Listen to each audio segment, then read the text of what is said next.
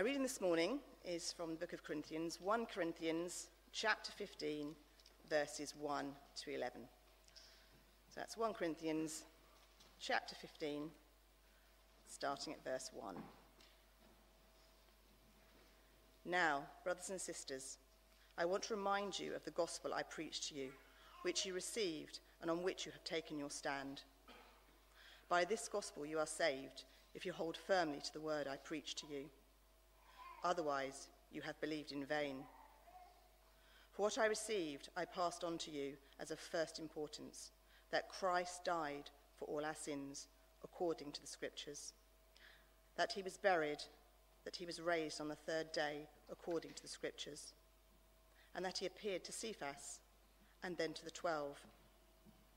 After that, he appeared to more than 500 of the brothers and sisters at the same time most of whom are still living, though some have fallen asleep. Then he appeared to James, then to all the apostles. And last of all, he appeared to me also, as to one abnormally born.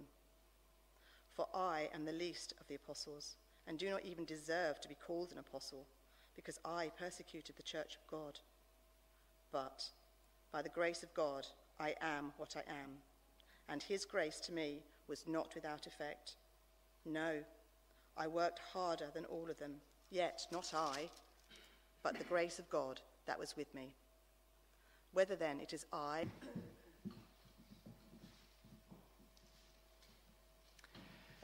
Do you know what the word gospel means?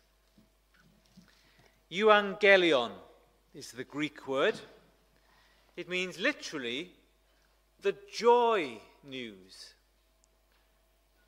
J.R.R. Tolkien says there's a kind of story that brings unbelievable joy. He says these stories always have a certain kernel to them. There's always some incredibly hopeless situation, and victory is snatched out of the jaws of defeat. But how? Always through someone who comes in and whose weakness turns out to be strength. Someone whose defeat turns out to be a victory. He says it's those kind of stories that just seem to bring us joy. He called them eucatastrophes. Do you know what the word eucatastrophe means? The joyful catastrophe the tragedy that turns out to be a triumph, the sacrifice that turns out to bring joy. Tolkien said, however, there's a eucatastrophe of the eucatastrophes. There's a story in all the stories. He believes there's a bass string to the human heart, and those stories can kind of make it reverberate a little bit, but can't pluck it. Tolkien says the gospel story is the only story that will pluck that string so that the whole heart never stops reverberating and vibrating with joy. The reason it will rever- reverberate is that this is the reality to which all of the other stories point. It happened. It really happened. There really is a hero who defeats the villain. There really is Jesus. The word gospel means the joy news. Joy, it's real. You have to have it. I took that opening from a Tim Keller sermon. For the next three weeks, we're going to be studying this glorious chapter about Christ's resurrection. Remember the context. The church in Corinth is very troubled. There are divisions and immorality. There are lawsuits among believers, amongst other problems. Here in chapter 15, Paul reminds the Corinthians of the true gospel, on which they've taken their stand. Paul takes them back to the foundations of their faith. Remember the gospel. Remember the resurrection. Remember how the gospel transforms. Firstly, then, remember the gospel, verse 1. Now, brothers and sisters, I want to remind you of the gospel I preached to you, which you received and on which you have taken your stand. There may have been all kinds of influences on the Corinthians, but now Paul wants them to remember the most important truth of all. He wants them to remember the gospel.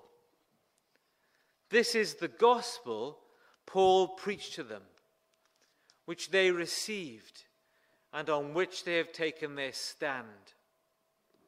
What is the gospel? What is this joy news? Look at verse 3. For what I received, I passed on to you as of first importance. Notice, Paul did not make this gospel up, he received it from the Lord Jesus, and he passed it on without changing it. That, incidentally, is what we must do receive the gospel and pass it on without changing it. What is of first importance then? Verse 3b that Christ died for our sins according to the scriptures.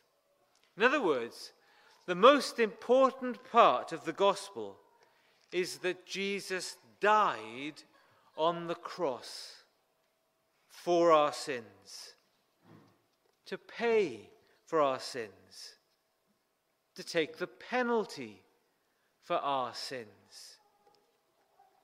We can be forgiven because Jesus has taken responsibility for our sins when he died on the cross.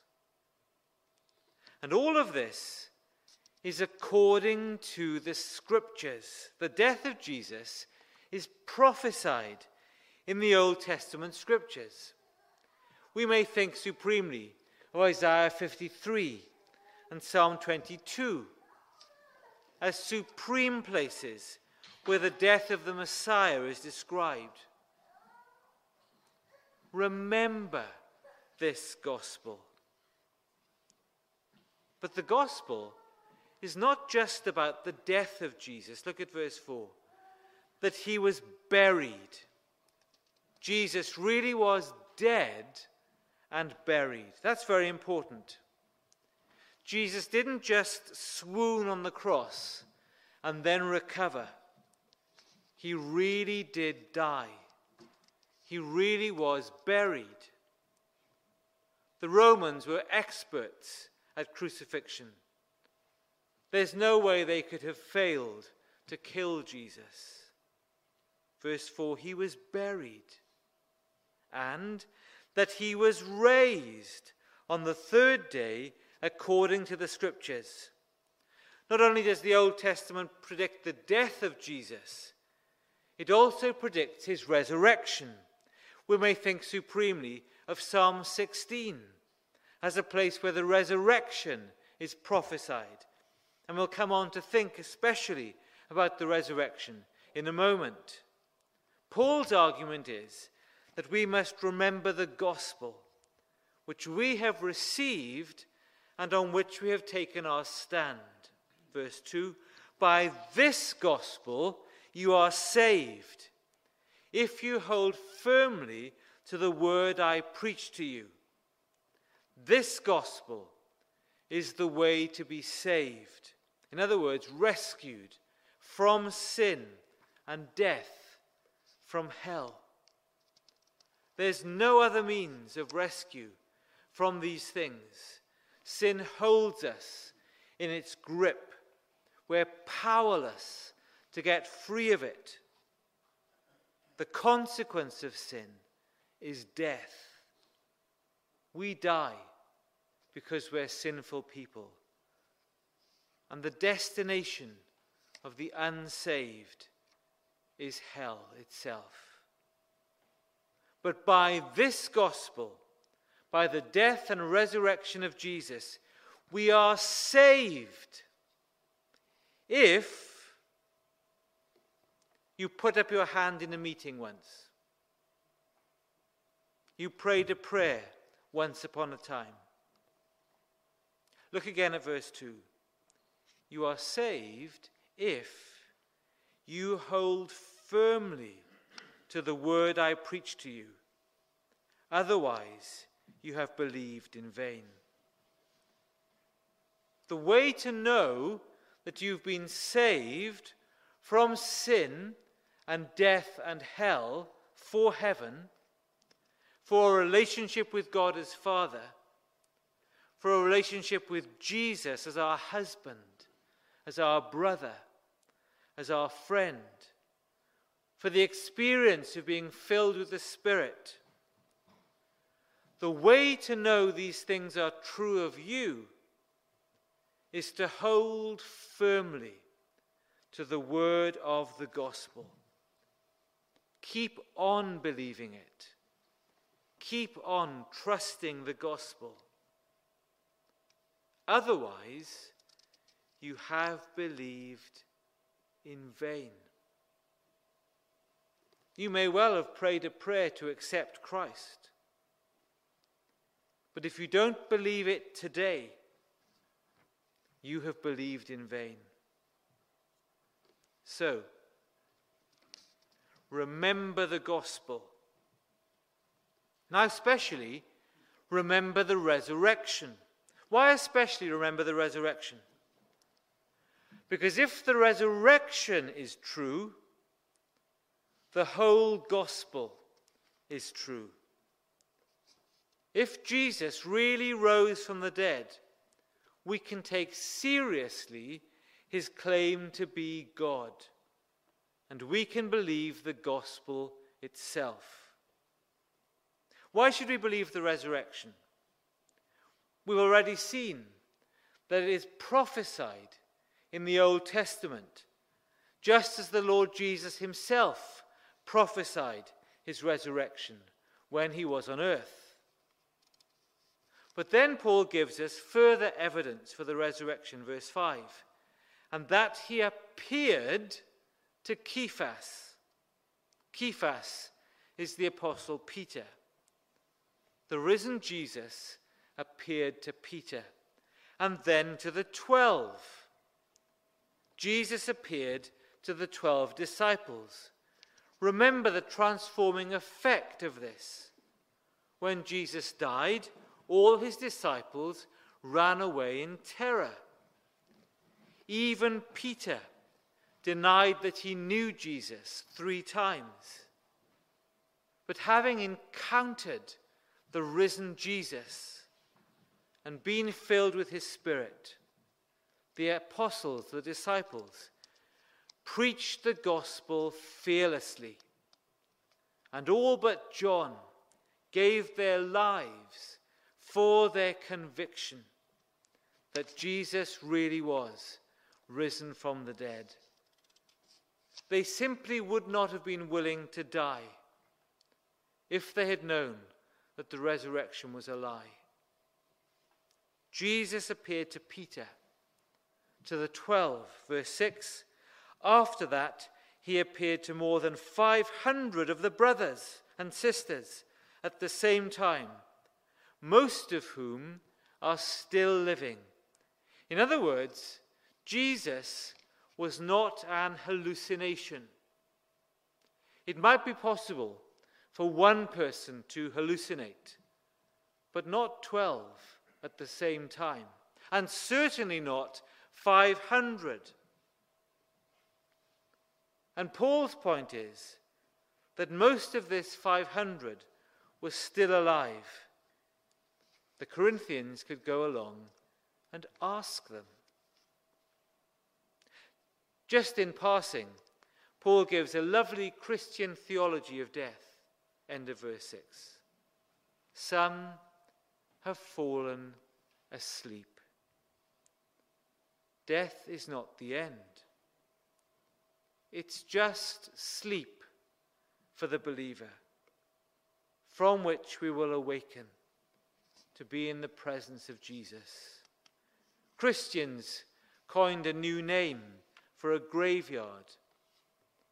They called it a cemetery, which means somewhere where we sleep until the great resurrection morning. Yes, remember the gospel. Remember the resurrection. Paul continues, verse 7 Then he appeared to James. James was the brother of Jesus, the leader of the church in Jerusalem. Jesus appeared to James, to all the apostles, verse 8, and last of all, he appeared to me also, as to one abnormally born. Why does Paul put it that way? Paul was not one of the original apostles.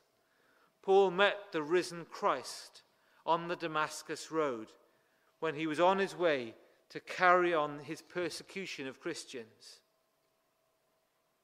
And that brings us to our third point. Remember the gospel, remember the resurrection, and thirdly, remember how the gospel transforms. The gospel totally transformed Paul. He hated Jesus. He murdered Christians. He was a persecutor of Christians, verse 9. For I am the least of the apostles, and do not even deserve to be called an apostle, because I persecuted the church of God. Paul was a Jesus hating thug. He would stop at nothing to oppose the spread of the Jesus movement. But when he met the risen Jesus, he was totally transformed. The gospel transformed Paul, and so he resolved to preach this gospel until his dying breath. Verse 10. But by the grace of God, I am what I'm, I am. Can you say that? By the grace of God, I am what I am. I used to be a rebel against King Jesus, not any longer. By his grace, I've been transformed. The gospel has changed me. In a Wall Street Journal article, George Weigel gives a combination history lesson and apologetic for the resurrection. There's no accounting for the rise of Christianity without weighing the revolutionary effect on those nobodies of what they called the resurrection they encountered one whom they embraced as the risen Lord, whom they first knew as the itinerant Jewish rabbi, Jesus of Nazareth, and who died an agonizing and shameful death on a Roman cross outside Jerusalem. As N.T. Wright makes clear, that first generation answered the question of why they were Christians with a straightforward answer because Jesus was raised from the dead. As they worked that out, their thinking about a lot of things changed profoundly. The article mentions some of the positive secular outcomes brought to the ancient world through Christianity a new dignity given to women, in contrast to the classical culture, a self denying health care provided to plague sufferers, a focus on family health and growth, a remarkable change in worship from the Sabbath to Sunday, a willingness to embrace death as martyrs because they knew death did not have the final word in the human story. Living as if they knew the outcome of history itself. Weigel suggests that it's only through what he calls the Easter effect that these changes make sense. The social changes that followed Good Friday occur only if they actually believed in the resurrection of Jesus. The gospel brings transformation to individuals, to society as a whole. This was Paul's story. This is the story of every Christian here today. Verse 10 By the grace of God, I am what I am. And his grace to me was not without effect. No, I worked harder than all of them. Yet not I, but the grace of God that was with me. The grace of God the undeserved blessing of God discovered in the gospel for by the death and resurrection of Jesus, the grace of God worked in Paul so that he gave his life for the spread of the gospel. Verse 11. Whether then it is I or they, this is what we preach, and this is what you believed. Remember the gospel. Remember the resurrection. Remember how the gospel transforms. Are these things true of you? Is this gospel what you have believed? Have you come to see the resurrection as historical fact? Have you been transformed by this gospel? Maybe you've been tempted to give up on Christ. Remember, this is what you believed. This is what caused you to trust. Or it may be you are a Christian, but you need to ponder on the gospel it was for me Jesus died. It was my sin that held him there. Because he is risen from the dead, I will rise again.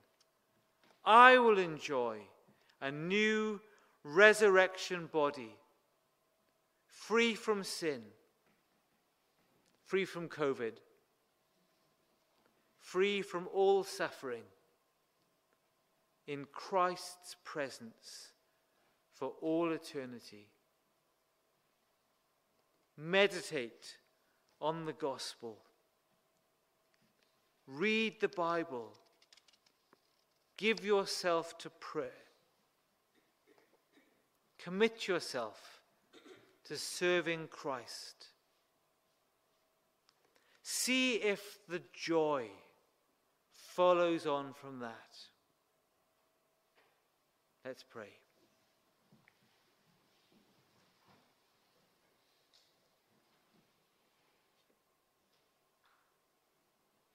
Father, we do indeed remember the gospel and remember the resurrection of Jesus from the dead. We remember the transformation that the gospel has brought about in our lives and in Western society and other parts of the world. Father, grant us never to forget this gospel. Keep us pondering on it. Keep us meditating on your word and in prayer and grant that we will know great joy as we love and follow Christ in whose name we pray. Amen.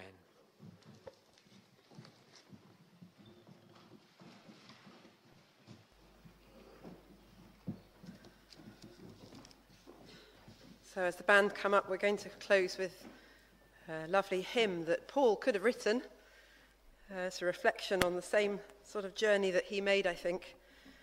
Uh, but Paul, uh, but the, the, hymn writer, and let us with him um, commit ourselves to um, giving in to God. Let no vice or sin remain that resists your holy war. You have loved and purchased me.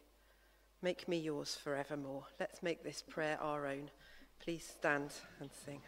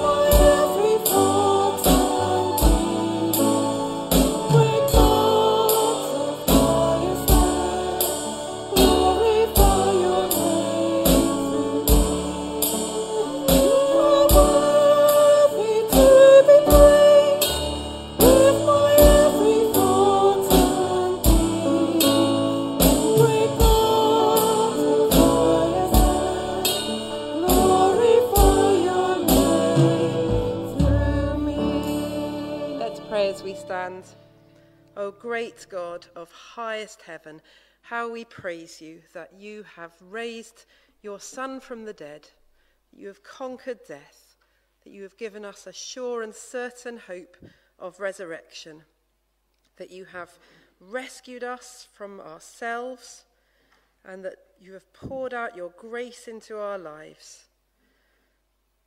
Lord, you are indeed worthy to be praised, and we ask that you would glorify your name in and through each one of us.